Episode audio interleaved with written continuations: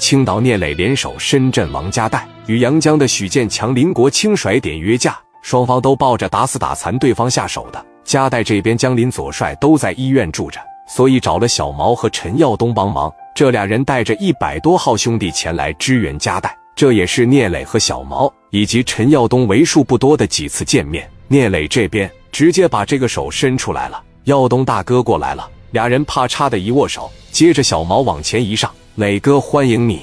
俩人趴着一握上手，磊哥一路辛苦，兄弟不辛苦。磊哥晚上定几点啊？这仗怎么打的？你跟我们说说。聂磊当时说了，咱们哥几个呀是头一回在一块合作，真正配合起来，我觉得不能说会很默契，但是我觉得也差不多。我简单的说两嘴吧，我这边没什么过多的套路，我觉得硬干、敢干、猛干比啥都强，只要咱兄弟们拧成一股绳，就像钢刀一样，朝他心脏给我猛扎，我觉得就差不多。咱这也不是古代打仗，用不着排兵布阵。咱就是愣干，咱只要兄弟们勇往直前，别退缩，我觉得这场仗就能打下来。最好是把姓许的活捉，我把他带回山东，我得给他折磨死，扔飞哥那个水库里边，活活淹死他。小毛当时一寻思，说：“行，磊哥，你说怎么干，咱就怎么干，我绝对好好配合你，我的兄弟们绝对不怂。”于飞当时撑着一站起来，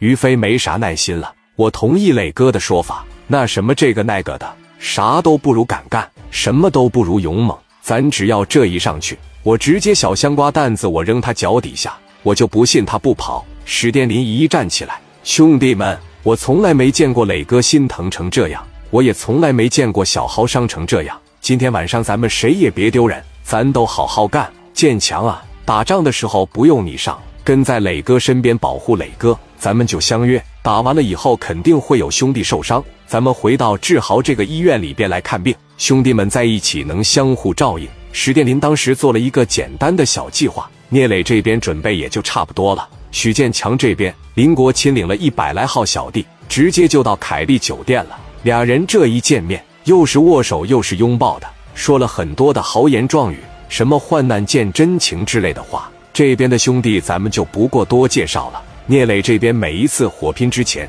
都有动员大会。说白了就是喝点酒壮壮胆子，不是说聂磊这边人胆小，那武松不喝酒能打死老虎吗？就是这个道理。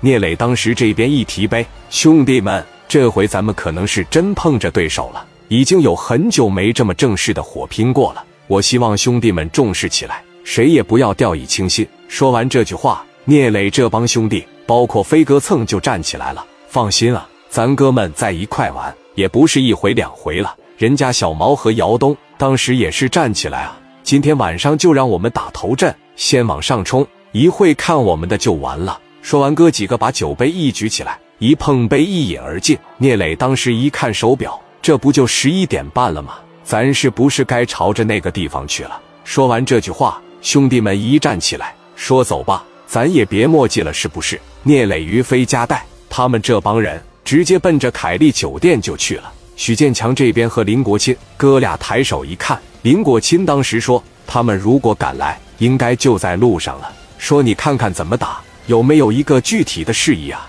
许建强当时也是直接就说了：“没有技巧，就跟他愣干就完了。”说：“那行，那咱就上后院等着呗。”一说上后院等着，呼啦的一下子站起来二百来号人，阳江有头有脸的混社会的，基本上都过来捧这俩人来了。